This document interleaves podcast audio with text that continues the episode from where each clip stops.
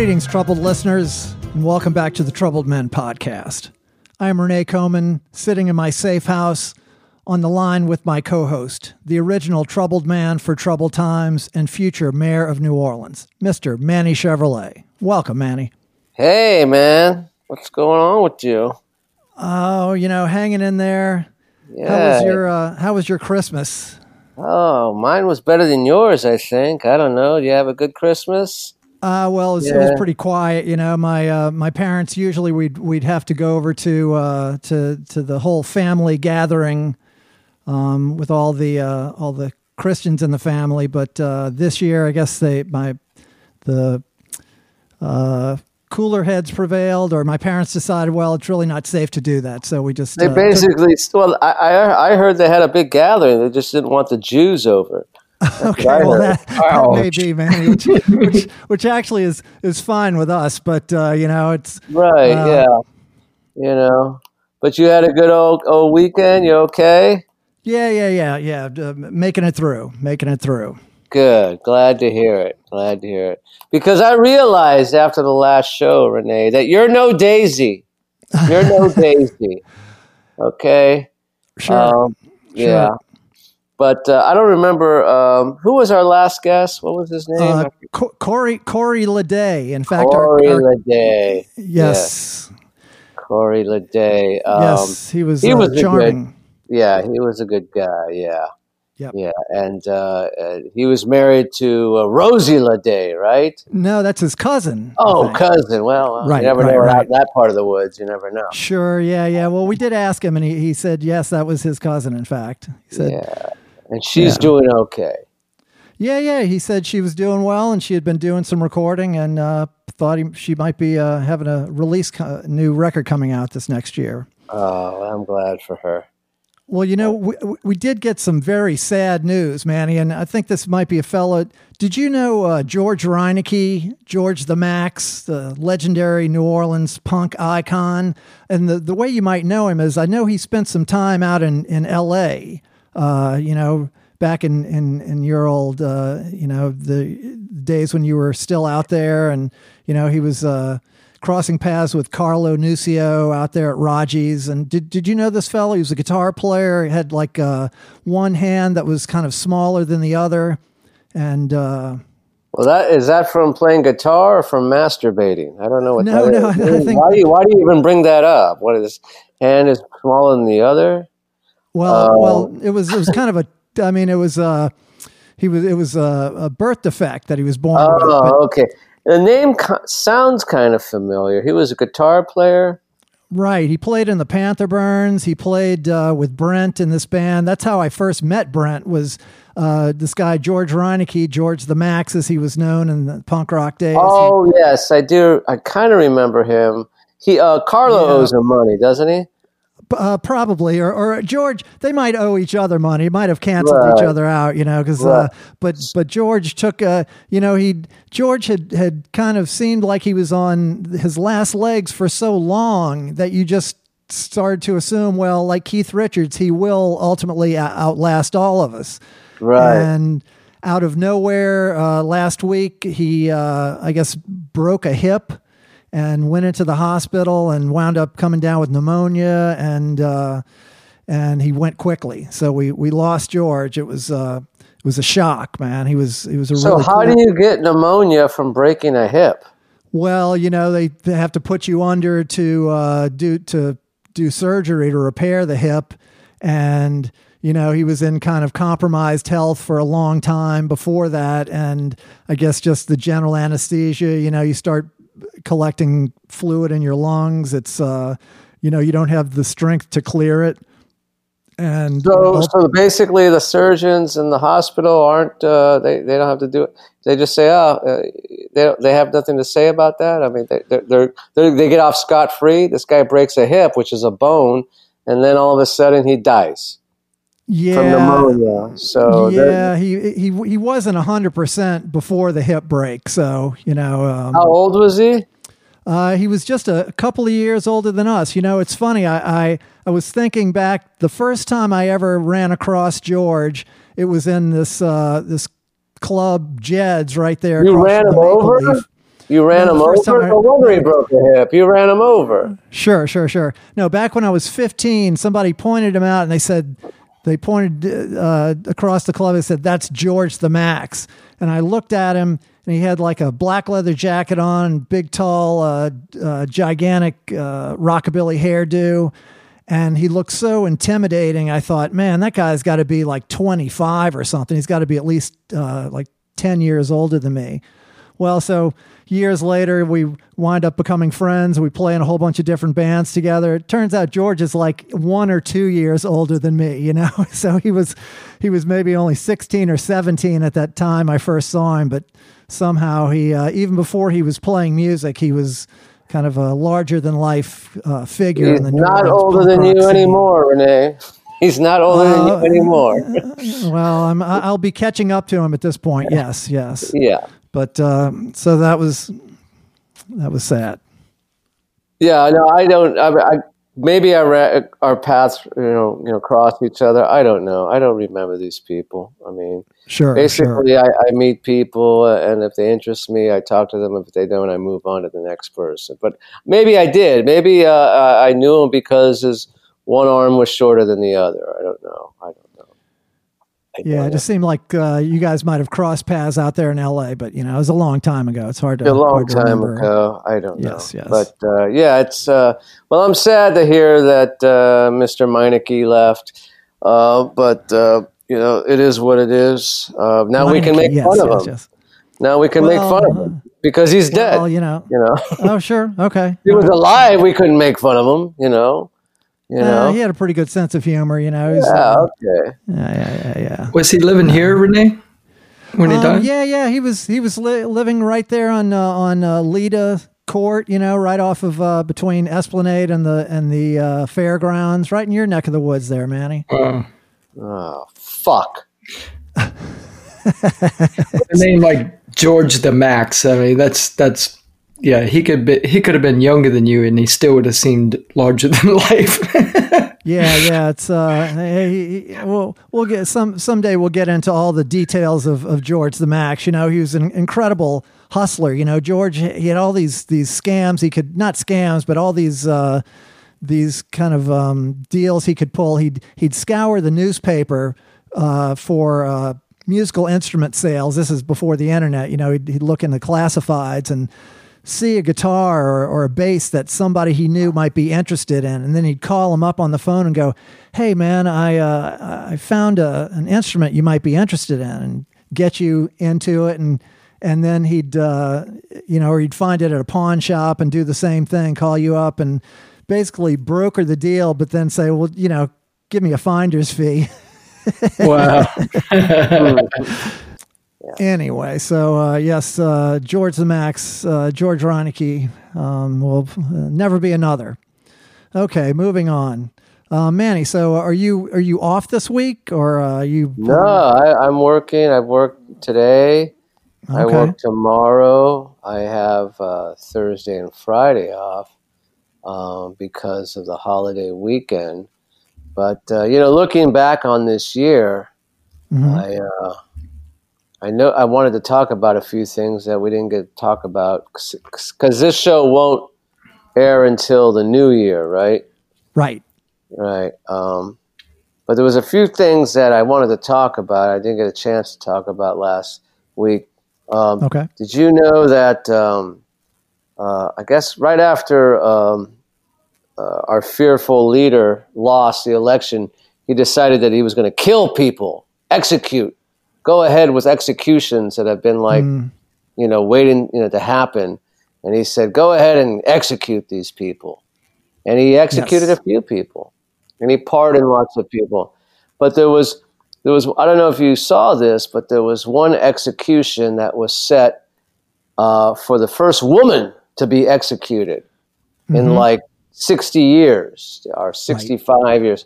And, um, and uh, her name was uh, Lisa Montgomery okay. from uh, somewhere in uh, Missouri or Missouri. Um, and she, I, I looked her up and I said, oh, wow, they're going to execute the first woman. Um, and her name was Lisa Montgomery. And the crime she did was brutal. It was Yeah. back in 1981. She snuck into this woman's apartment who was pregnant, eight and a half months pregnant, and she strangled her to death. Mm. She strangled this victim to death. She was only like a 23 year old girl. And then she cut open her stomach and got the baby out. Oh, jeez. She took the baby out, and after st- you know strangling this poor woman, she cut up the stomach, pulled the eight and a half month old baby out, and kidnapped it. Basically, she took it for her own. Holy moly. And yeah, and uh, it's back in 1981, um, but she was caught. She was caught and uh, sent to prison and sent to be executed. Because, but of course, you know they don't execute many people here in this country.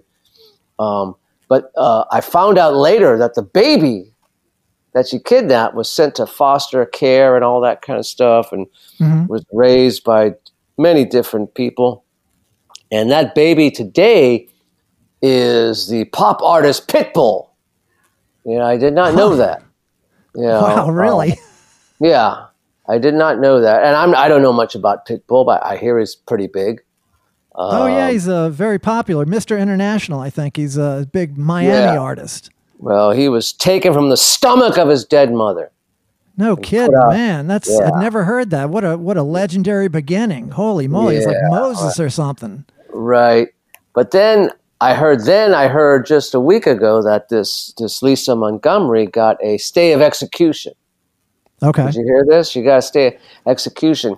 And the reason why she got a stay of execution, because everything going on in our world today and stuff like that. But with the COVID and everything, um, uh, all the restaurants in that county where she is is closed, so she couldn't get a last meal. So that, that's why she's still alive today. Okay, well, there is a silver lining to, to this. You know, you just got to look hard enough, I guess. Right. You know, everyone's granted a, one last meal, but since Right. wherever she, wherever she is in Missouri, there's no restaurants open, so she can't get one. So she's still alive to this day. Okay. All and, right. she- Well, and she's rocking out to Pitbull. okay. she was, she had a good eye for talent. She could, uh, she knew that kid was going to go, go places. Well, I guess so. Yeah, yeah. It's a, it's it's good times. um, anyway, uh, yeah, and, and speaking of the COVID now, you know, we, we speak we've spoken about this since we've been on this lockdown or whatever you want to call it. Sure. And now the the vaccine is out. You know, we have this vaccine, right. and they're slowly giving it out and stuff. And I'm watching the news, which I do every night at 5:30. I watch the news, the local Mhm. network news, and they're giving all this COVID here locally and internationally and all over the nation. And I'm thinking to myself, they're giving this vaccine, and I'm watching the footage, and they're the people, the first people who are getting it are people who are like, you know, 98 years old. What the hell they need the vaccine for? They're going to die in a couple of months anyway. Why are they Oh, wow. wasting the vaccine on these people? You know? Well, it's their yeah. They're trying to identify a vulnerable populations. so they went first with the uh, the the doctors and nurses, first responder types, and then uh, I guess the second in line is uh, you know the elderly community.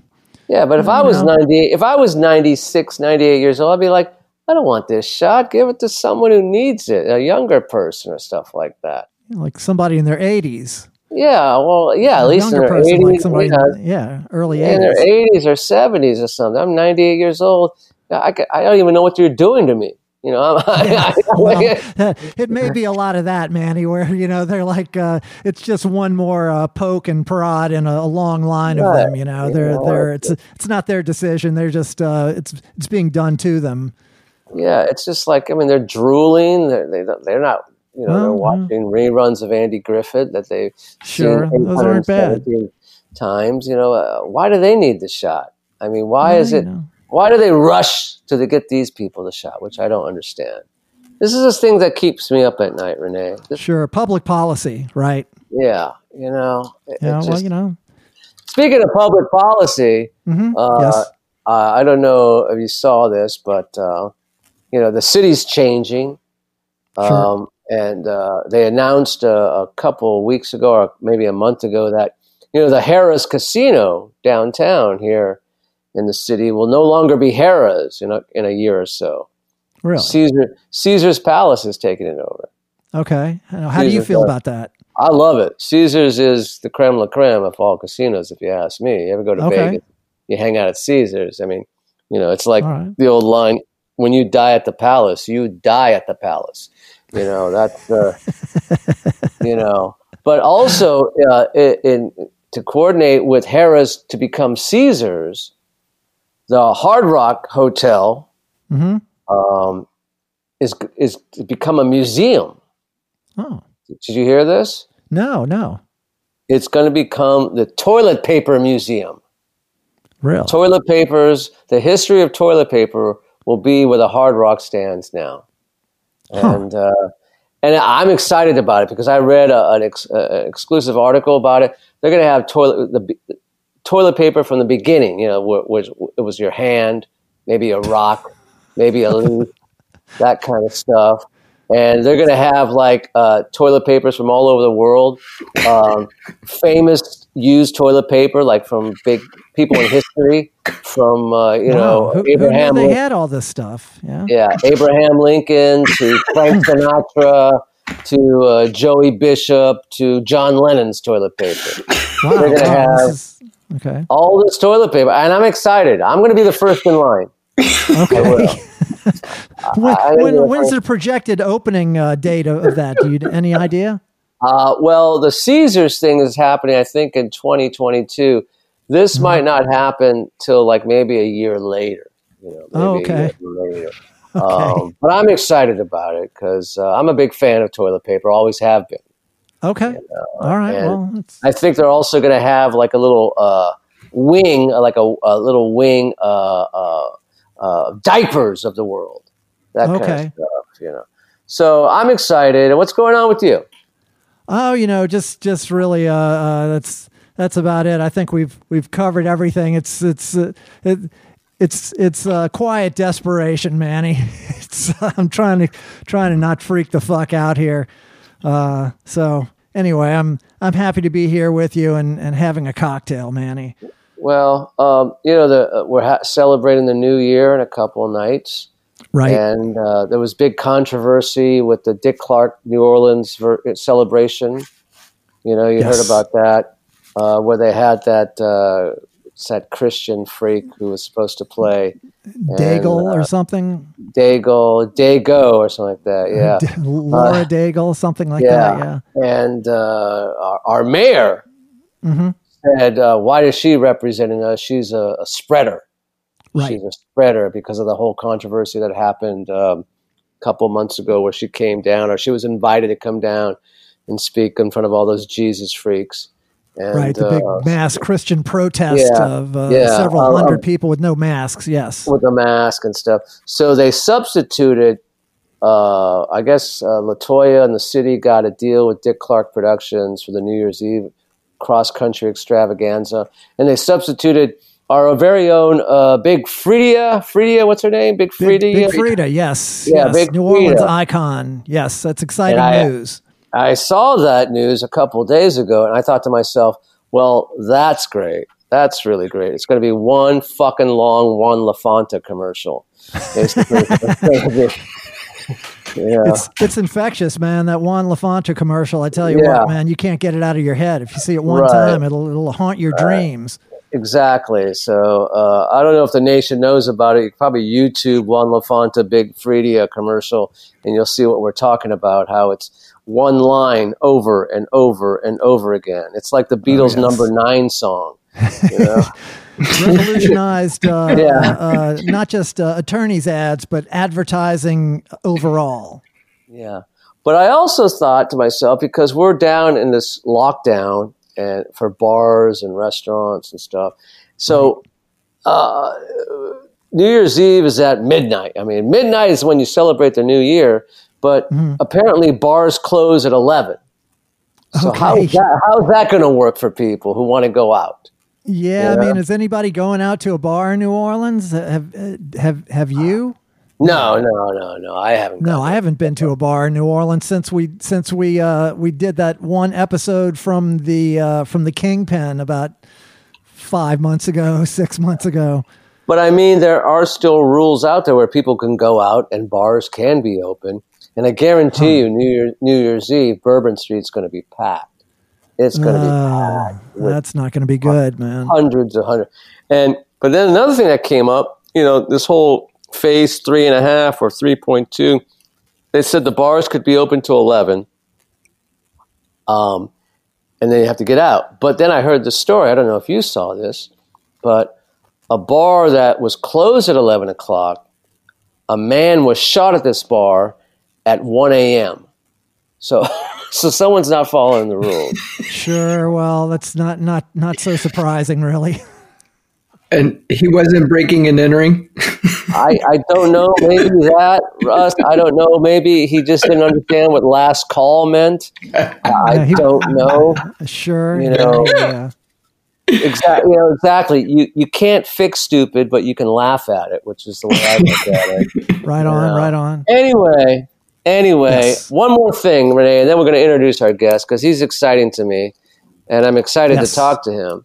I'm excited mm-hmm. about his, his, his wife is uh, uh, is exciting to me too.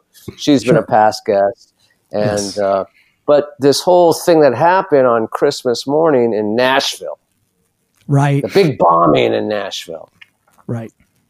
Yeah, that was uh, crazy, going nuts kind of stuff. Uh, I got really interested in it because this year we didn't. Uh, my family we didn't do a tree, we didn't do decorations we didn't do mm. anything except sleep late, sleep late, and uh, my daughter got her gifts. You know. Okay. And uh, that's nice. And she, of course, Renee, as always, my wife and child gave me the most beautiful gift, like I, they do every year, mm-hmm. and I think you know what it is. Sure. They, they, they give me a check for five hundred dollars each, and they say sign it. Uh-huh. You know, uh-huh. that's what they do. so, uh, holiday traditions, yes. Yeah, continue, continue. Um, it's so sweet. very sweet, yeah.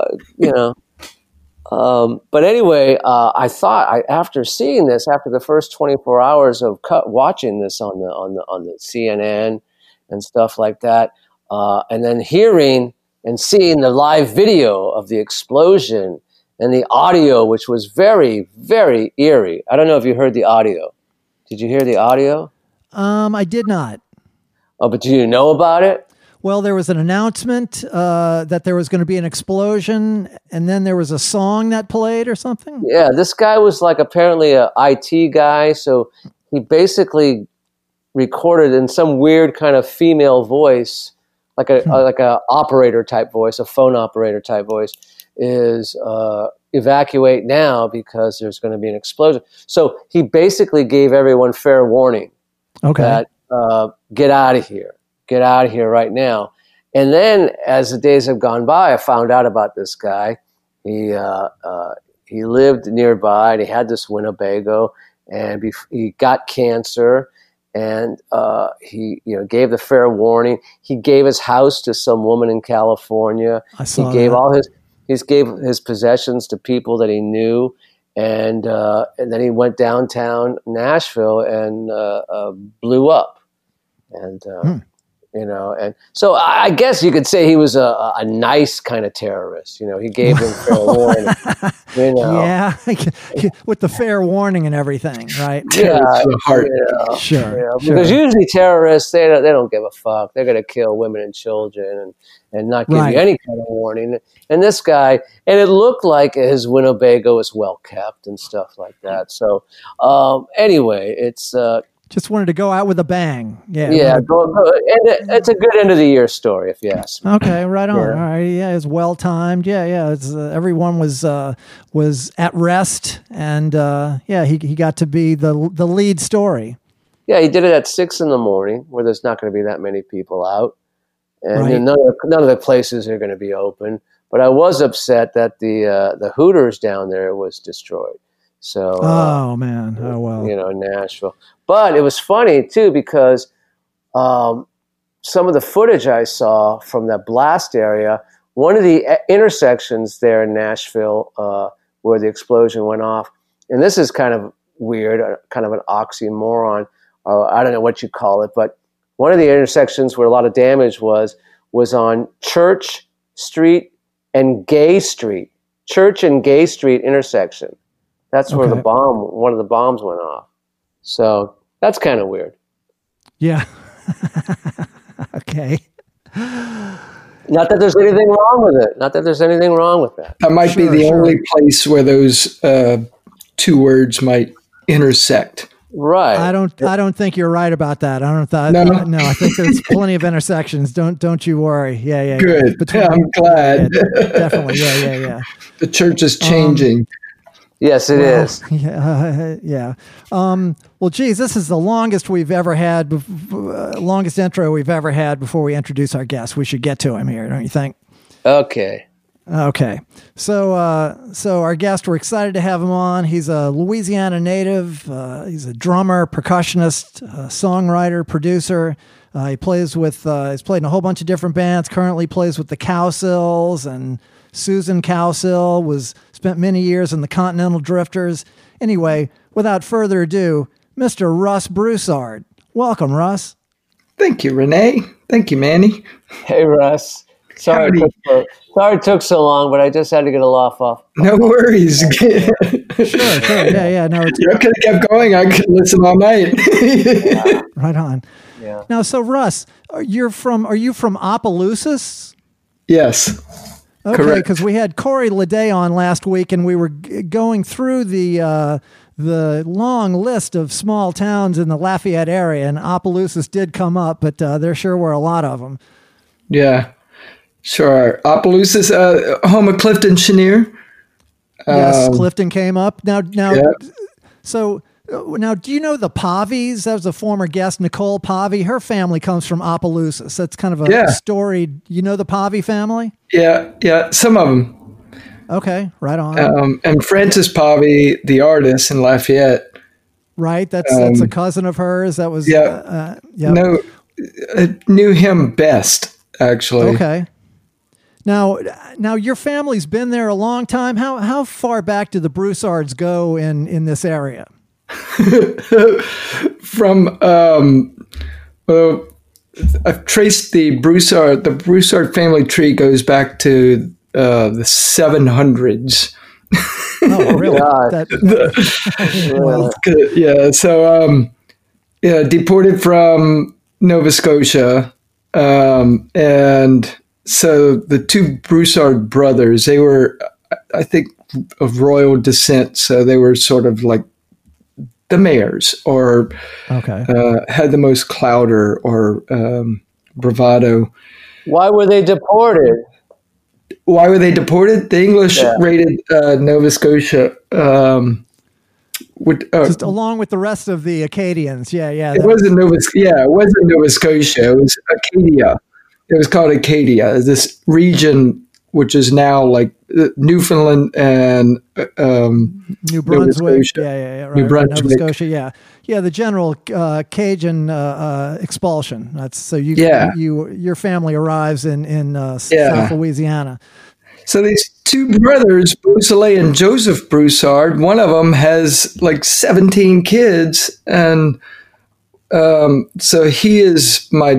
You know, he is. I'm a descendant of his. Oh, okay. And so he apparently, you know, his history is pretty um, colorful.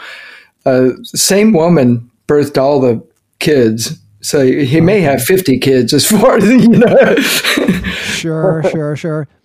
So moving forward, just to establish, uh, uh, we don't want to go into all that. Yeah, history. yeah, yeah. Get, get to your history here.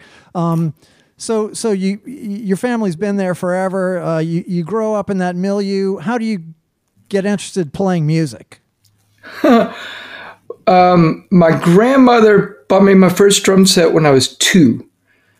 Uh, and she says, you know, I, in the in the crib, I would play this toy drum, and she swears I would play it as if I had experience. So she got me my first drum kit when I was two. So ever since then, I've had uh, drum drums of some sort um, until Katrina, which was the only. You know, I spent two weeks without any drums. they were all destroyed. but, but, yeah, so it started early, and um, Opelousas wasn't like a you know a hotbed of musicians, so I couldn't wait to get out. Uh, we would come to New Orleans often, at least once a month, and I would just live for that next weekend that we we would come here. My mom's best friends, some of their best friends lived here. And then eventually, my mom and dad got an apartment, like a little slave quarter on Toulouse Street, down on the quarter, right next to uh, Harry Connick's club, Harry Connick Seniors. Right, right, um, right. Which is now One Eyed Jacks. Right, it was that was Maxwell's club, but yeah, Harry Connick yeah. Senior was was playing there. You yeah, yeah, yeah, Maximo's. Yeah, yeah, yeah, yeah, yeah, yeah. Good, better memory than me. But um, it, it, came up on the show a couple of weeks ago. So, so, so you would you would uh, come on the weekends and, and hear bands in New Orleans play. Well, w- when did you first get to to start playing music? Uh, you know, yourself in in in Opelousas or Lafayette or wherever that was going on. Yeah, I talked my best friend into getting a bass so we could play together. Uh, and that was probably when I was about 12. I got my first real drum set when I was um, nine. I still have those drums. I still play with them. You've played, wow. you know, that's a, the white marine pearl Ludwigs that I have. Renee, nice man. That's that's a that's a testament that you've been able to hang on, man. I wish I had uh, some of those instruments that I had at that age.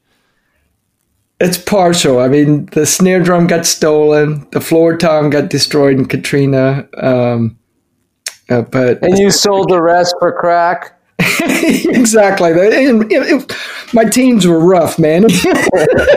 right. So, so who's this best friend that you convinced to buy a bass? Robbie T-Vault. Okay, now he's he someone we should know about nowadays, or he's just a friend from the past who never really got into music or anything? Um, no, he played with, for years with Johnny J and the Hitmen. Oh, okay. Mike sure. Sipos on drums. Um, okay, Johnny yeah. J is my neighbor. He lives down the street from me. Oh. Yeah, and he never picks up his dog shit. Let me tell you that. Uh, we'll have to get him on the on the podcast, Manny, and we can uh, we can. And the funny thing is, he doesn't have a dog. So maybe it's not his. yeah, I have to scream at somebody. Sure, sure, sure. I bet y'all are great neighbors. yeah. He's a good guy. He's a good guy. yes, yes, yes. So you start playing with with your friend, but when do you make the leap to uh, to playing professionally? Go. I, um, I want to say when I was 14, 13 okay. or 14. Um, I remember I had to get a ride. And, and who was that with? Um, it was Robbie and I and a guitarist guy. I, I wish I could remember his name because um, he was really good. Mm-hmm. Pitbull. It, it was Pitbull. Pitbull. all coming full circle. I don't know some some you know, a teenager's birthday party or something. I think we made twenty dollars a piece. Um, okay. So it was one of those, and then um, I got in a cover band when I was sixteen. Um, sure. and I just kept going from there. And when I was seventeen, I, I got accepted into the North Carolina School of the Arts to study classical percussion. Oh, okay. And you did so, you? Uh, how long did you spend there? Two years, and mm-hmm did some right. professional gigs with the symphony there. You know, whenever they would have uh, a symphony that called for a lot of percussionists beyond with the you know with the local symphony had, they would pull from our school. Right. Um, so I get to do that. Cymbals was was my favorite instrument to play in the orchestra. What part of North Carolina is that school? Winston Salem. It's in Winston. Okay, yeah. cool. All right. It's now part of the UNC, I think. Um, but yeah, it was a good school. It was, uh, you could go from seventh grade all the way through getting your master's. Were you forced to smoke cigarettes everywhere you went? no, but we we did quite a bit of mushrooms was the thing. we we right. mushrooms like smoking cigarettes. well, oh. I don't know. I mean, that explains you, it. You guys are musicians. You've toured all your lives. I, I was in a, a, band for a while. I toured around the country a few times. But I'll never mm-hmm. forget being in North Carolina, and this was like early 90s when there was smoking sections and non-smoking sections and stuff like that. Right. And the non-smoking section was one table. Uh-huh. at, this, at, this, restaurant we went to, the rest was smoky. Yeah, I just found that a little funny. Yeah, funny. yeah, yeah, yeah. yeah. Gotta love North Carolina. Yeah. Um, so so after a couple of years, you've had enough of that, and you uh, you come back to Louisiana, and you you uh, you start playing with uh, who? Terrance Simien, or what? What's what's Man, first- well, eventually, I w- after School of the Arts, I was uh, got accepted into New England Conservatory in Boston. Oh, really? Okay. Um, and uh, but I was torn about either going to New England and studying under uh, who knows, a grad student instead of Vic Firth, because Vic Firth was the, the main teacher at New England Conservatory, right. or going to UMass, which had Andrew Cerrone, the s- snare drummer from Boston Philharmonic, as well as Max Roach. Sure. And okay. Um, but I was kind of torn, and I had a lesson with Max Roach that summer, and I realized, well, if I can just have lessons with who I want to study with, why do I want to go back to school? I've been looking forward to getting out of school since I was probably in second grade. so I, I, I didn't go to either of the schools. Um, and then haphazardly discovered uh, bike racing in Central Park and hmm, won the bike okay. bike race and then fell in love with it and did that. Um, won like my first 13 races. Really? And kind of went now, What, what kind of bicycle? Are we talking like Tour de France type bicycle? Yeah, exactly. Road race, yeah. road racing. What so I did that nationally. Were you encouraged by the movie Breaking Away? Oh yeah, man.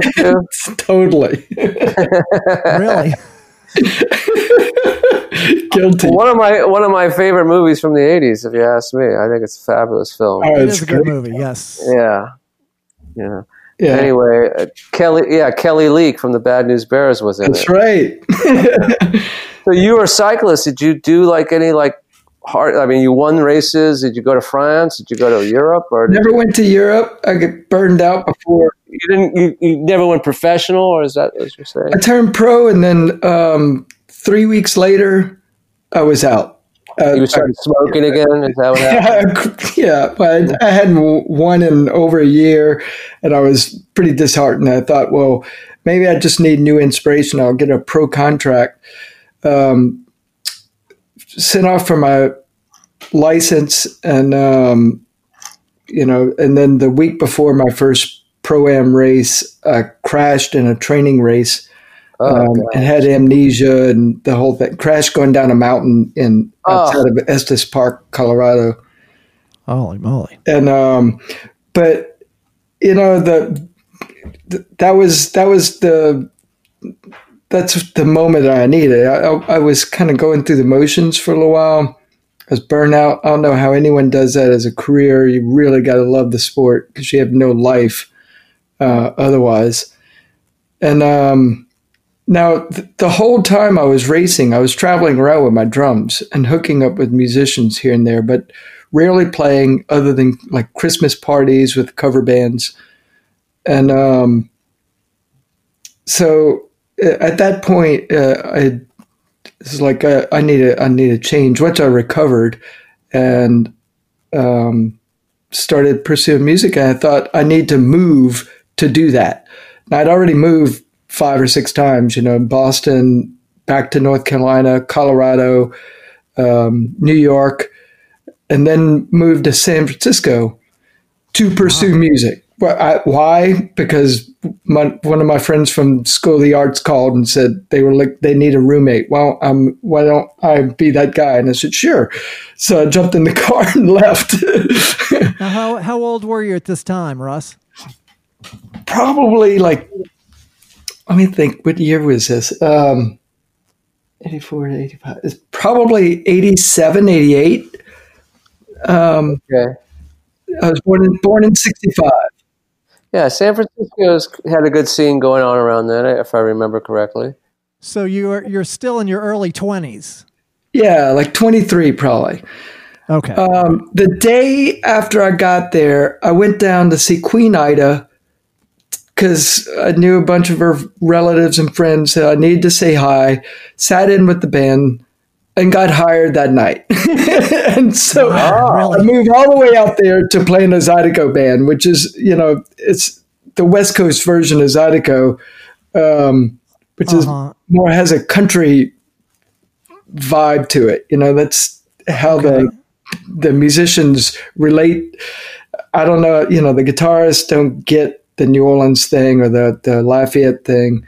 Um, and the bassist plays it, you know, on, on the one and the three kind of a thing, like, like a two step, you know? right. But, but um, so I did that and I was, I was also got in a punk band playing rubboard, which was pretty fun. Okay. Um, and then I played in this other like three piece power pop band out in San Francisco. And then eventually I was like, man, uh, the majority of the work I was getting and paying work anyway was with the Zydeco, with Al Rapone and with Queen Ida. And so I was like, well, if I'm going to, you know, play Zydeco music, I may as well move back home and play with, you know, the, right. real The top yeah. people. Yeah. the style Zydeco I, I prefer. And moved back right. home and hooked up with Terrance around that time. Nice, nice. Well, um, Manny, I'm I'm looking at my drink, and and uh, it's, this seems like a, a good good time to take a little break here, and then we can get back and get into the whole musical part of uh, Russ's career. What do you think? Yeah, okay. Oh, as the nation knows, to go get a libation. We'll be right back. Isn't this a perfect day? Everybody, let me change lanes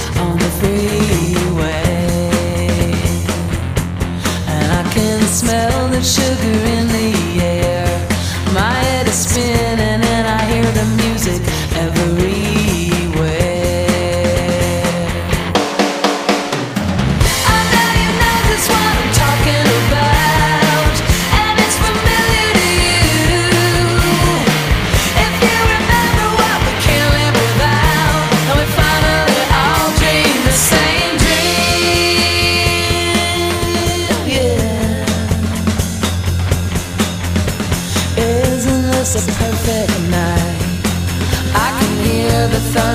cracking over every street light. And all my friends are dancing in the street. We love to talk about it, think about it. It's the real thing.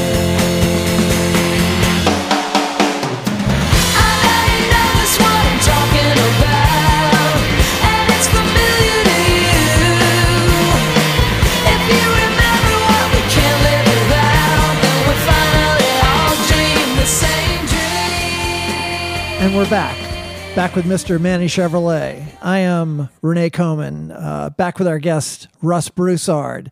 Now, Manny, uh, why don't you tell the Trouble Nation about this terrific uh, product that we're associated with? Yes, uh, I think they know about it. But for the newcomers of the nation, it's called the Velo Bar. V E L O B A R Velo Bar, and it's a it's this is a great product, Renee. It, it tastes Oh, yeah. great, and the best thing about it is it has 25 milligrams of CBD per bar. Perfect dose to take the edge off, whatever you're dealing with right now. And we're dealing with a lot of shit. It's a healthy protein bar that'll fill you up and it'll calm you down. And who doesn't need stress relief right now? The whole goddamn world's freaking out. And it's the end of the year. We don't know what's going to happen. You No, know, we don't. We don't know what's going to happen. From minute to minute at this a minute to minute. You know, uh, I, I've uh, uh, I, I I wake up screaming twice a night as as opposed to just once a night. Um, you know, But this is a great product, people. It's a plant based protein from healthy superfood ingredients like pumpkin seeds, hemp hearts, and chia seeds. It's a great bre- breakfast bar, and I like to eat it after a, like a, a working out in the yard, you know, mowing the lawn and Mhm. you know, and, and burning the trees in my backyard. I, I Yeah. love, I love it after that. After but right trash now, fire. yeah, exactly. You know, uh, uh, and I, I love it, and it comes in two great flavors right now. And I think they're gonna they're gonna branch out to more stuff, but that's all in the future. But the two great flavors is a dark chocolate and a, and the other one's a peanut butter, and they taste fucking great. And I love who doesn't love chocolate and peanut butter? You know, No, uh, I everybody. love. Uh, Sure. Everybody does.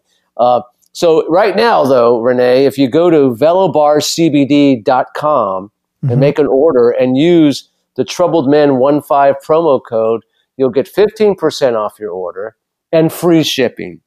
Wow, 50% nice. off your order and free shipping. And it, it's fabulous. And, you know, it's, uh, it's not too late to give someone a, a holiday gift of some treat like this. You Sure. know something something that'll calm them down because you know there's a lot of people out there who who need uh, some stress relief. You know the holidays are huge.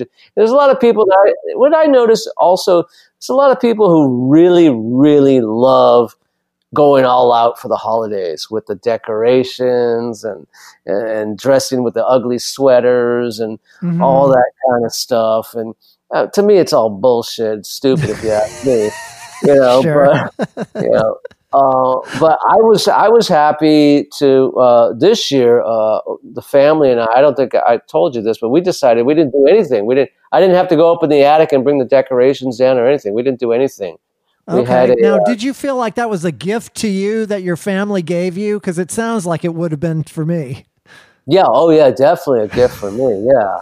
Um, even though, even though we still spent uh, the same amount of money we always do on our child for gifts, Okay, sure. uh, it was a relief not have to go up in the attic and get, you know, fucking, you know, Christmas decorations and Because then and you just got to put it away at the end of the whole thing. Yeah, yeah, it's it's uh yeah, you could save yourself a whole lot of hassle, right? yeah, exactly. And it didn't have to get a tree or anything like that. Okay. And even though sometimes, if you're lucky, uh, you'll get a tree that'll smell really well for a long time. And Right. uh, uh, so, anyway, listen, Nation, get out there, order the Velo Bar. You know the drill. Go to velobarcbd.com, make your order, get 15% off with the Troubled Man 15 promo code, and free shipping as always. And it's good. And, and listen, the new year is going to bring some new stuff from Velo Bar. I guarantee you, it's going to be it's going to be crazy going nuts. All right. Nice. I can't tell you what it is right now, but I know some things. Okay. I know things. Velobar, not just for cyclists. No, not to, oh no no no no, Russ. This is something that you and the wife uh, would love. Uh, It, it you- is for cyclists. The the the Yeah, CEO is. is a cyclist. That's how he came up with the name. He's this is a cycling uh, centric product. No. I'm glad I brought it up. I was going to ask. But we must tell the nation that the CEO is uh, he he rides a unicycle. Okay. yeah. It's an international racing circuit for unicycles. There Right. you go. There you But it's go. a fabulous product. Check it out, Russ. I'm sure you'll love it. But Renee, get to the our last bit, and then we'll get back to our guests. Yes, yes. So as always, uh, uh, you know, uh, you can support the podcast directly by jumping on that PayPal link in the show notes or the Facebook page, and uh, you know, buy us a cocktail or uh, you know, keep the uh, show on the road. Okay, well, back to our guest, Mr. Russ Broussard. So, Russ, so you're you're in Terrance Simien's band. We have to move through this somewhat quickly, but Terrance is a trip, man. At, at, at one time, he, uh, anyway, uh, I don't know if you have anything to say about that. I don't, I don't want to get into anybody's personal business, but Terrance is a psychedelic soul. So Oh, yes. maybe you and he were, were, were after all those mushroom uh, experiences in, in Winston Salem were were uh, kindred spirits. yes, yes. Okay. Um, I introduced him to it. Unfortunately, I'm not saying that proudly, all right. Okay. All right. Good but, but it was better than what he was up to before, you know. So Okay. I mean, we were we were like punk Zydeco back then. It was we were fucking wild men, you know, playing. Yeah. I mean, my first year with them, we played 310 dates. No shit. Like everywhere, everywhere in the world. It's a lot of just North America. Oh, And it's wow. like uh, just other than maybe um, four of those dates, they were all one night stands. You know, you play and then you Now, drive. Russ, now, Russ, let's me stop here. Uh, you thought you played 310 days, right? It was actually 83. really only three. yeah, yeah. Because what you were doing, you thought it was 310 days, and you were all over the country. But basically, we're all over someone's living room, right? exactly. just listening to music. Yeah. No. So how how long do you play in that band for? I, I think like two and a half years. Um, he's still one of my dearest friends. Him and uh, Danny Williams. Danny was my roommate. Yeah, yeah, yeah. Terrance is a sweetheart, man. And, and uh, go ahead.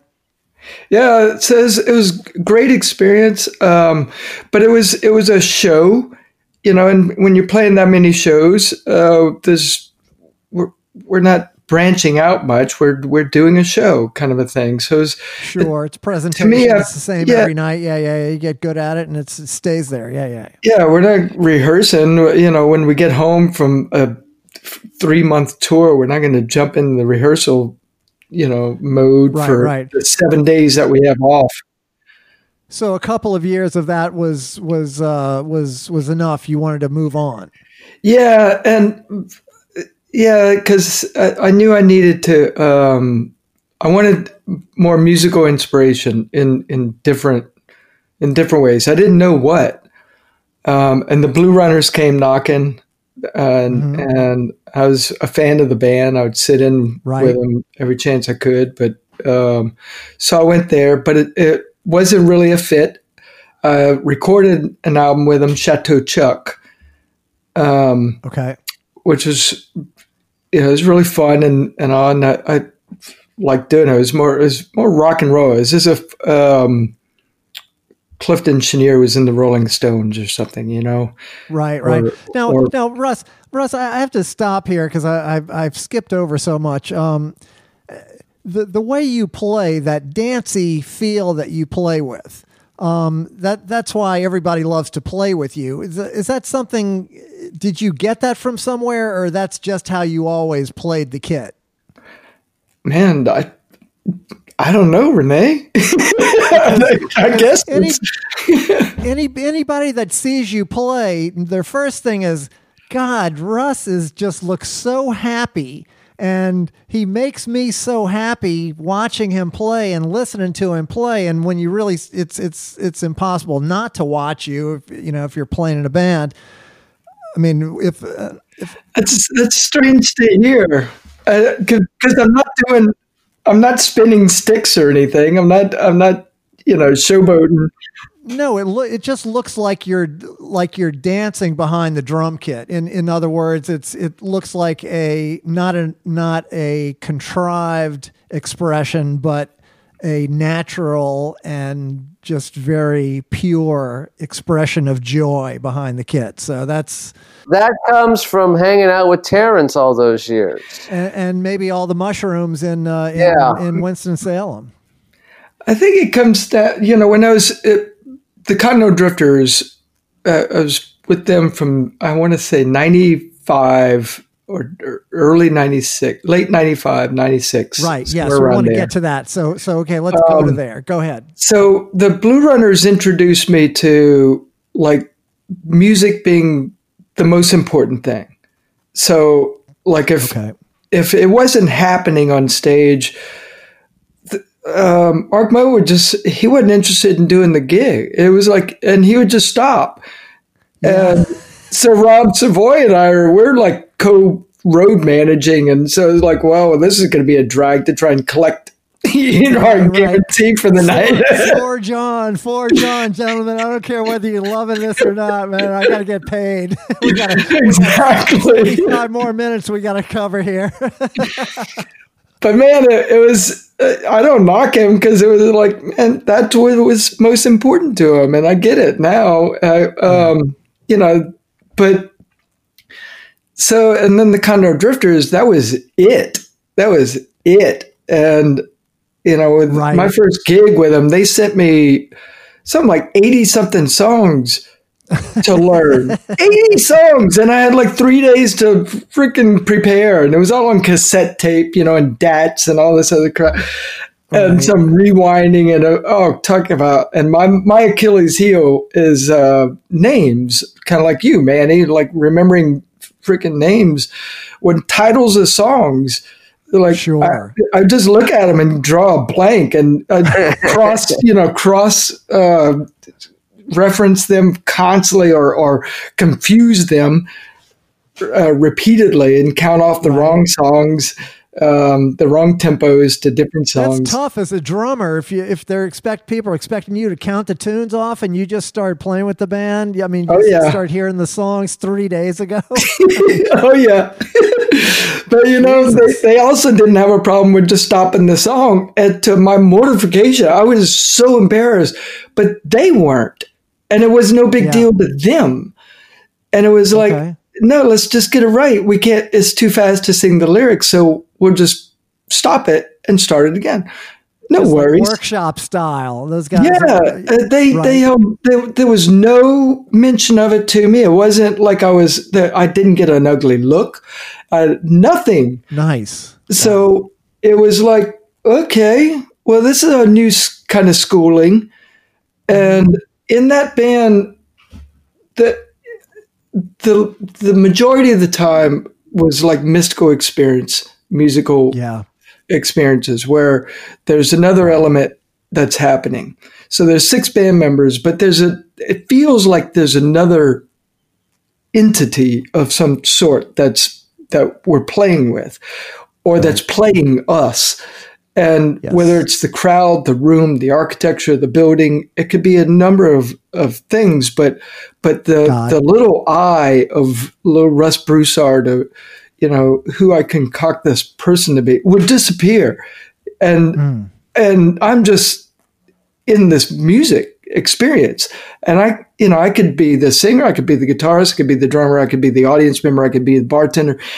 It doesn't matter. It I can't really tell the difference because I just feel like I'm riding a wave. I mean, it's deep and it feels, it sounds like a trip or something, but it's not. And there wasn't a flashback or anything. This is just Right. No. like, no. I hear you you, know, is, um, as you say, you know, how did you put it, Renee? Is like, you know, you move, get yourself out of the way to leave room for, um, you leave enough space for God to walk in the room is the way. I, I, that's just different verbiage to describe the same kind of thing where you know you're you're not trying to contrive something you're trying to allow something to happen uh, in the moment Amen. between between people you know and exactly.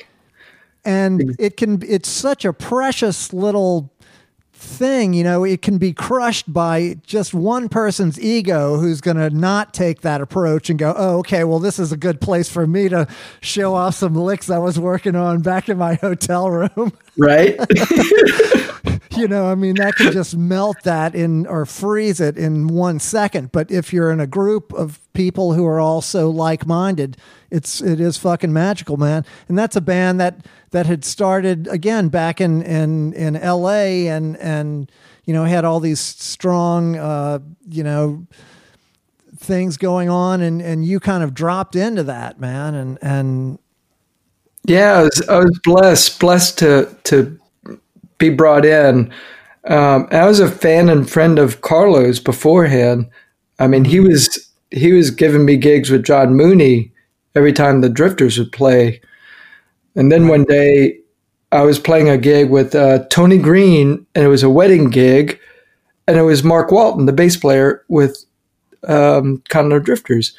And it was like this re- reunion because how I met that band was we shared management, Monkey Hill Management, which then became Monkey Hill Records, which okay. exploded and uh, like imploded, and every band Yeah, that's you know, what I was to say. yeah, imploded, and uh, we all had to fend for themselves, and it was you know shrapnel everywhere, and um, Yeah, never could have So- seen that comment. yeah, we lost touch with each other for a good year, two or three, I don't know, and then um, but that was a reunion, and I remember Tony having to just pull me away from conversations because I'm I'm hanging out with with all of them because it was this reunion, and Tony was like, we you know we really need to play, and they you know the host and the the the, bride and the groom were like, no, y'all just play as a duo. We want to visit with Russ. and um, the very next, it was like three days later is when they called me and said, "Do you want? Can you play this weekend?" And uh, it's a three day run in Mississippi, like Oxford and um, uh, not just Mississippi, Oxford, Mis- Memphis, and maybe Jackson. Helen Nice, nice. And Is it true, Russ? Russ, let- excuse me. Is it Yeah. true, Russ, uh, that uh, uh, Johnny Vidacovich, I think, said this? Uh, drummers are the last to get laid because they have so much equipment to put away. yeah, I, I'd agree with that. Even if they're the most sought out, uh, sought after, it doesn't. It do- it wouldn't matter because we have to so much shit to pack up. Right. pack up the fucking kit, man. Yeah. Yeah. like the, the four months I was on the road with Terrance as a rubboardist, you know, I first started with him on rubboard. I took her old Sally's place and I was on rubboard and I was like um, having a, a blast of a time stage diving with Terrance. First guy out, right? first guy, man, just throw my spoons in my pocket, throw the rubboard Yeah, in the there you back, go. and I'm out the door. You know? Dude, Look, Russ, you could have had a stellar career. You could have done nothing but carry those spoons and that rub board, and like, you, know, you could have been like one of these guys in the Grand Ole Opry. He's, you know, he's been in for sixty years, done nothing but play rub board, but but no, you, you had to play that drum kit. It's like it's like uh, a, s- a former guest Spider Stacy, right? He just had Right. that little Penny little whistle. uh, yeah, the penny whistle. That's all I put it in his pocket. Gig was over. I'm gone. Wow. exactly. Yeah. yeah, I gotta envy, envy him. I was envying my past career, my first gig on drums with Terrance. You know, he like promoted me. It was the same pay and everything. But I remember that first gig, it was like I was so exhausted. I could barely lift my arms and I have to break down this freaking kit. And back then I had a rack and three tom tom, you know, I was like yeah. Oh wow. big kit. And I was like, oh yeah, that, that fell away quick. I kind of Now, now how did how did Terrance how did Terrance know that you could play drums if he if you only played rub board with him? Oh, Terrance was getting into um, like the Neville Brothers and the Meters, uh, Lee Dorsey, and and he wanted to start doing Ico, and and the drummer in the band couldn't he couldn't play a 2nd Couldn't line. play that he, just- feel right. he couldn't do it. So um, so I started sitting in on that song, and then it became two or three songs, and eventually he just he said, they're like, "Okay, "Fuck, man, you this kid plays so good." so you're fired. You get on drums, and I was like, "Yay! oh Nice, man. shit!" oh shit! Look, look how that feels, man. What a fucking dancey feel that boy has. Holy moly! yeah, I was cursing, cursing my my pining for the job. You know, even if it was just know. to myself, it was in my own thoughts. It was like uh, I was wishing for it. You know, I'd rather be playing drums. You know, and as Well, Soon as I was on drum- Yeah, Yeah, they're all waiting on me because to load the trailer, and I'm still trying to break down my drums. right right anyway so uh, so so forging ahead with your with your timeline here so so you're in the continental drifters you're you wind up being in that band for what like five years or something you do a couple of studio records with the band and, the band is hugely successful in in a, in a kind of underground indie sort of way you you play all over uh, like a lot of German dates. You play a lot of U.S. dates, and uh, and uh, and uh, it's a, it's a magical time. Yeah, it's a super group. You have uh, you know all these people in it. Yeah, completely. The, the, but but it but it it, uh, it it kind of runs its course. So wait a minute, hold on a second. Why do the Germans love you? Why is it just, Renee said the Germans and the Americans. No one else liked you? It's, it's the second largest music, you know, back in the day of the music buying public, you know. Okay. It's the all right. second largest. Um, I, th- I think you were signed to a German label over there, Oh, so okay, yeah, all it's right, wide all right. distributed. So So that you played a lot in Germany. Okay, I get it. All right. so we play, it, it wasn't just Germany, but it, I just saw you were David Hasselhoff fans or something. no, we, we didn't speak Yeah. German. I could, Yeah. I could, I could ask for a cup of coffee and and a, or, or a hefeweizen and get myself to a bathroom. That's about it. Oh, okay. All might right. be all you need to do. Uh, well, any- So, so, uh, so at some point, uh, uh, you and and uh, and our former guest Susan Cowsill um, leave the band. yeah, um, independently, me first. Um, Okay. It, it, it was it was just I think it was um, there was more stress than there was just too much internal stress. And uh, and I it was I felt like I was um, the brunt of it. But it, but it wasn't it wasn't just um, about Susan and I. Um, but it, it just got too stressful. And I was I was freelance. You know, we were on hiatus because uh, Vicki was starting to write again with the Bangles. And Vicki was- Peterson, yes. yeah, so there were yeah. there were other things going on, and um, and, and then I, then I was getting busy again with freelance gigs. You know, um, you know, playing with a dozen. You were in demand. You were in demand. People Yes. wanted you, right? Yeah, Everybody wants a piece of Russ. He's one of the sweetest boys ever. So, yes. and the drifters as as a as it's a family and it still is they still are my Right. family i still you guys are such hippies. Everybody's still friends. That freaks me out, man.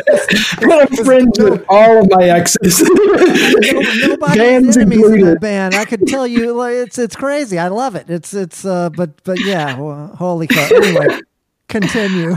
Well just because i loved him once doesn't mean it's like that love has to end it just it No, just I, I changes a agree. little I, th- I think it's know? wonderful. No, it's wonderful. but yeah and we've done reunions and i look forward to every one of them because they're just magical um Right.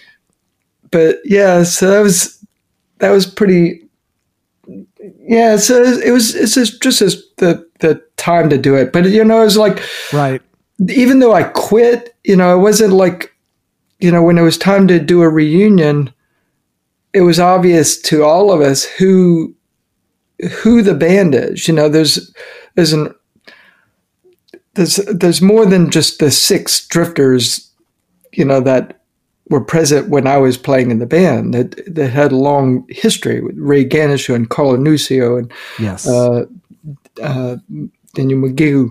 Uh, um, Right. So it just goes, and then you know, bef- even before that, it goes all the way back to um, Tommy Malone and oh yeah. if you're talking about the name, yeah, yeah. It's a Yeah, the name. name. even before the the uh, know, Right. the actual. So, um, but when it came time to re- do reunions, I was in the con. It wasn't even part of a conversation. It was like the conversation involves that six. It was the longest tenured six. We were together. I was with the. It was more like eight years, um, Okay. and we recorded three records and a single, um, which is the most prolific time of the Drifter career and the busiest. We were we toured more and played more than any other um personnel. Um, Yep. So anyway, when it when when it was time to do talk of reunion, it was the six of us, and we have since played a reunion with like uh, ten or eleven of us, which is pretty fun. Yeah. But we've done yep. we've done like I think three or four reunion gigs with the six of us. Right, Um, right. Well, so so, but but just to to uh, to to jump back on the timeline here. So so you and Susan uh, uh, somehow wind up getting married. So this is crazy, uh, and so Fleetwood Mac. get married, and, and, and, and then uh, and and so that's how you wind up playing in the Cowsills. because you are a Cowsill. Right. Even before Um, we married, I was. Um, now they weren't playing much. You know, they hadn't Right. played a gig in years, and um, Okay.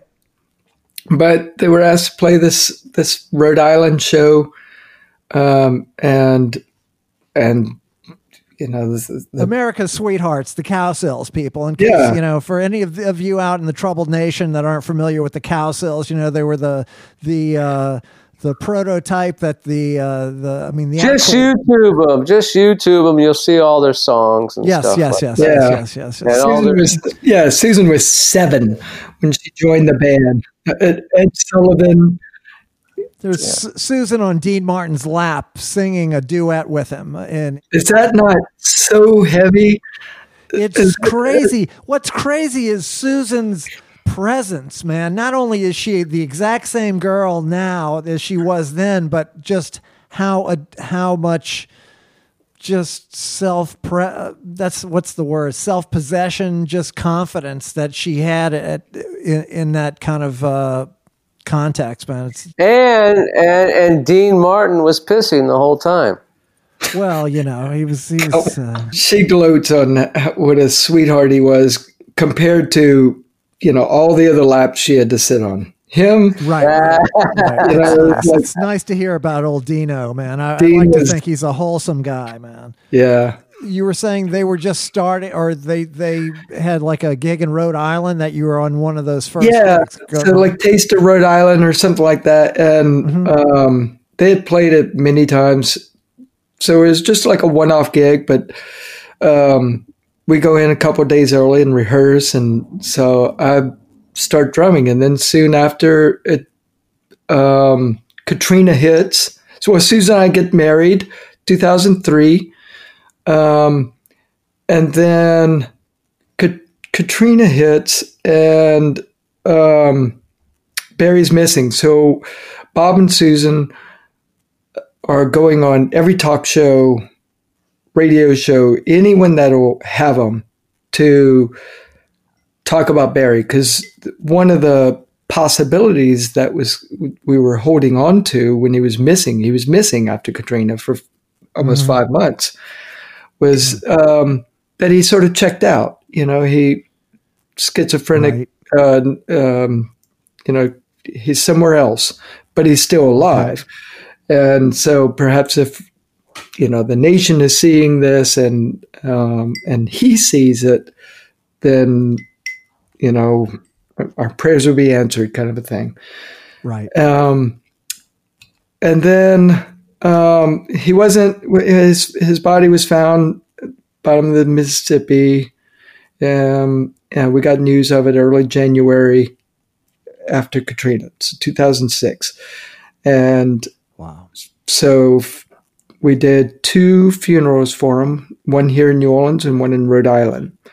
Uh, we did a second line funeral for him that ended up at the Kerry Irish Pub, which is was his home base.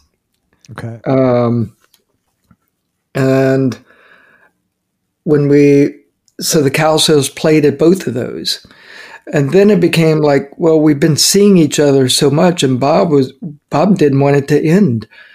Yeah. Um, so uh, doors started to open. So, you know, it's like we, the invitation was opened. Like, you know, he said those words, and then all of a sudden, someone's knocking on the door, going, "Hey, what do y'all think about playing this?" Um, like a review, and it would it be called the original idols, you know, um, Mhm. and it would be you guys and um, you know the Bay City Rollers and Okay. Uh, Well, one of the- I saw in, in a long list of people that you played with the Bay City Rollers, so that's how they show up, just in, in one of these review type things. Okay, go ahead, go Exactly. All right. yeah, Rex Smith, um, yeah, Greg Brady, Crazy, man. Greg Brady. But, you know, Well, I remember, I remember seeing the Bay City Rollers for the first time in the '70s on the Howard Cosell Variety Show. holy cow! Remember Howard Cosell had his Sure, own of course. varieties. Yeah, No, barely Bay remember City that, Rollers. yeah, exactly. Straight from England, from England, from across the pond Yeah. comes a band. Scotland. Yeah, yeah, Scotland. And they got, they're wearing plaid. You know. yeah. Wow. Oh, But yeah, yeah, well, that sounds like a fun tour, though. It was, and so it just kept going. Like one thing led to another, and um, and then we got an agent. You guys have been on since then. You guys have been on so many of those kind of like the uh, the past bunch of years. You've been on the Happy Together tour, which is like run by the Turtles, I guess, who I Right. love. The Turtles are one of the coolest bands ever. Um, Indeed. Again, Flo and Eddie, you know, they they played with Zappa, you know, they played with uh, T Rex, you know, on and on and on.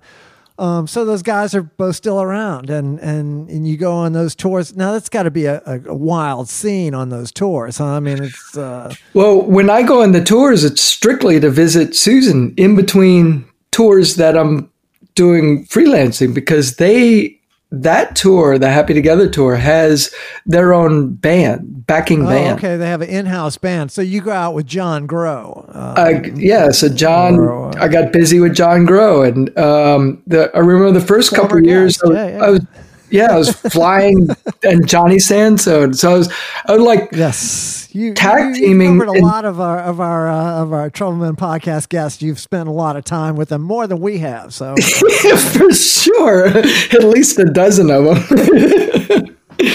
um, but yeah, like those those the first two tours with Susan um, gone. It was so strange because we'd been working together and living together at home or on the road since like 2002 2001 somewhere around there um, Right. and then if you count the drifters before we were a couple we were like sister you know brother sister uh, Right, in, right. in that sense but in a band sense um, Sure. so I already had the fights and knew how to um, figure that the out negotiations, yes, yeah, yeah, yeah, Yeah. sure. um, long before we were a couple, before I even considered that. I mean, when, Right. you know, but when both of our marriages were falling apart and all that, it was like, well, all of a sudden it was this like aha moment. Of, uh, like one of my best friends is like, all of a sudden looked really cute to me. Nice, nice, so sweet. so, um, so yeah, that's you know a sh- short shift how that happened. Right, Um, right. So, so, so, so when she went out on on on these this tour, it was uh, the first time y'all had been apart in a long time. So, Correct. uh, Correct. Right, right, right. Now, moving on. Um, because w- we have just a couple more minutes to cover a, a, a couple of other s- things. The covered in vinyl series that you've done all of those with Susan, you and Susan. Yeah. Um, you've you've done like what two hundred records? Is that Oh, correct? not that many, but I, I don't. I don't know. Um, I would. I was going to say 2000, and you could say that's It- true too. You know, it's, it doesn't matter. Just I know. we're, we may as well. environment. I mean, yeah, yeah, yeah. how many great albums are there? well, we. I think it's definitely over a hundred. Um, well, it's I, I listen to the same 10 over and over, so I don't know. Um, but anyway, so you've done over a hundred covered in vinyl records, which is which is uh, to anyone who doesn't know, uh, Susan and Russ put together a, a ragtag band of uh, of A-listers and uh, and and hammer out a classic record in two rehearsals or a rehearsal and a half. And uh, I, I've started doing a few of them, and I got to say, uh, I'm thrilled. Five weeks out, I'm concerned three weeks out. I'm starting to get terrified two weeks out. Um, I'm actually I'm anxiety racked by by on day eight. And- Poor thing. I had no idea. but somehow at the end of that first rehearsal, you realize this is all going to work out. and then the performances are nothing. Why we only do one, one and a half, two rehearsals is because we want it to be played in the moment. We don't want it to be exact, you know. We, yeah, well, it's, it's like- definitely uh, uh, you know by the seat of your pants, which I love playing like that. No, it's it's it's very energized. Uh, Yes. And so it's very real. And so it ends up sounding more like the band that is playing on the stage, you know. Um, right. and it, so it can, it can take the left turns and stuff, you know, even if it's by accident or, you know, by someone, you know, playing a wrong chord. Well, that wrong chord could be the right chord to take us somewhere, you know. So Right. it's it's it's going to be a moment. It's Yeah, be a it's moment gonna be a moment. Everybody's going to witness it, and uh, we're going to move on from there. exactly. well, well, Russ, uh, before we we're getting ready to sign off soon. yep. Yep. Uh, I'm looking at your resume, and, and you've played with like I mean everybody, uh, locally and internationally, nationally. Uh, John Mooney, Sonny Landreth, Don Dixon, uh, Lucinda Williams, the Psycho Sisters, uh, which I'm interested about. But I mean, uh, there's always a, a certain artist that you're interested in. You know, like uh, there's people named Madonna or Selena or Cher or Prince. And you, you played with someone named Rodriguez. yes. Now, tell us about Rodriguez. He's Pitbull's cousin. So have you ever seen the, um, the documentary Searching for Sugarman? No. Yes. Sugarman. yeah. Yeah. I saw that. So he is uh, Netflix, Sixto Rodriguez was his name. Okay. All right. Um, But it's a in your in your bio, he only goes by Rodriguez here. correct. So I'm curious: is he like Madonna or Cher or uh, uh, you know uh, Prince? A bit. he he is enigmatic, correct? Yeah, he's definitely Okay. enigmatic. Um, and uh, you'd be fascinated by the documentary. Check it out, Manny. Um, What's it called? Searching for Sugar Man. Um, Available on so is this? Netflix. So is this? uh, Yeah, the, the, and That's my pimp name. You know that? Rodriguez, Hey, Yes. No, Sugarman. Sugar Man. okay, that makes sense. That makes, a lot of See, I love playing with him because it was like he didn't even know what song he was going to be playing. He would just start strumming, and I was like, "What's what freaking song is this?" And we would just have to play, and um, you know, the bassist had the hardest chair in the band. It was a three piece band, so it's not a place to a lot of place to hide. You know, Right, he's got to guess what where he's going. Right, yeah. Um, right, one hundred percent of the time. That's crazy, man. I had, I mean, I saw that name. It, it just went right by my eyes. But uh, you played, you, God, man, you you're you're another one of those zeligs of rock and roll. Well. Clearly, Manny, we've just scratched the surface of this list of artists because I see Leif Garrett is on this list too. That's the one that I was going to bring up, and I don't know. We clearly don't have time to get to all these. he, I, I loved him. He's like a You loved Leif Garrett, really? Yeah, I mean, he was like, good to hear. he was so nice. I The- I knew Lace. I knew I met I knew Lace back in in LA. In LA? I- I- Oh yeah. yeah, back in LA. Yeah, uh, I you know we we hung around this kind of the same circles for maybe a week or two because that's Okay. where the drugs were going. right. Right. Know, that, that kind of stuff. Yeah, he definitely Um, has those, those battles. Yeah, he had those battles. He, he he seemed like a good enough guy. He would always show up and go, "Hey," and then disappear. You know? We, that was Susan and I instantly recognized him as like, um, he's kind of the same cloth as Barry Cowsill. You know, he's yeah, like, yeah. I don't know. I didn't know Barry, but I, I know of Barry.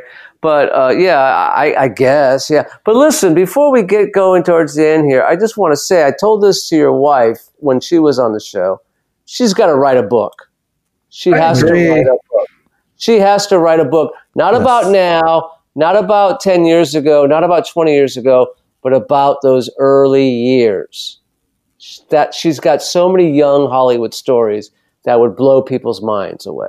I agree. I really think so. I really do. I mean, I'm talking. I mean, Flea just put out a book. Uh, a friend of mine, Flea from the Chili Peppers, Yeah. he put out a book last year, only talking about his youth in L.A., not about his celebrity in L.A., but his youth in L.A. And it's brilliant. It really is good. nice. Okay. I think Sue. I told her this, and she said, "Nah, nah, nah, nah, nah."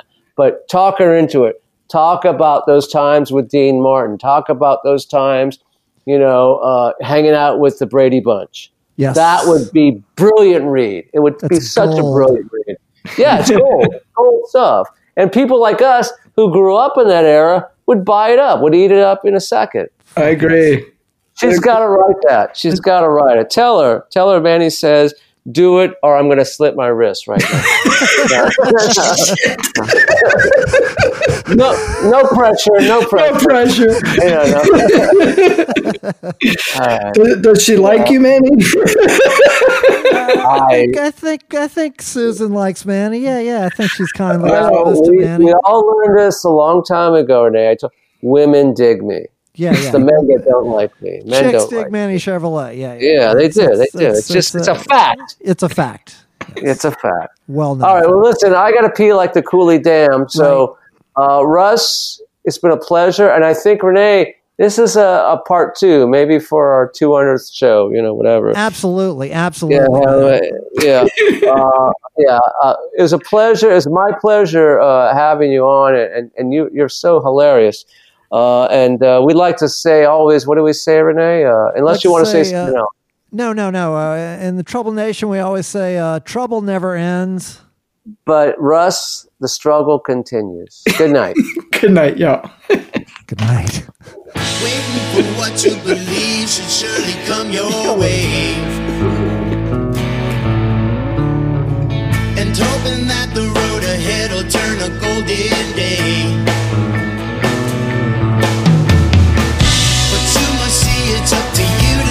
you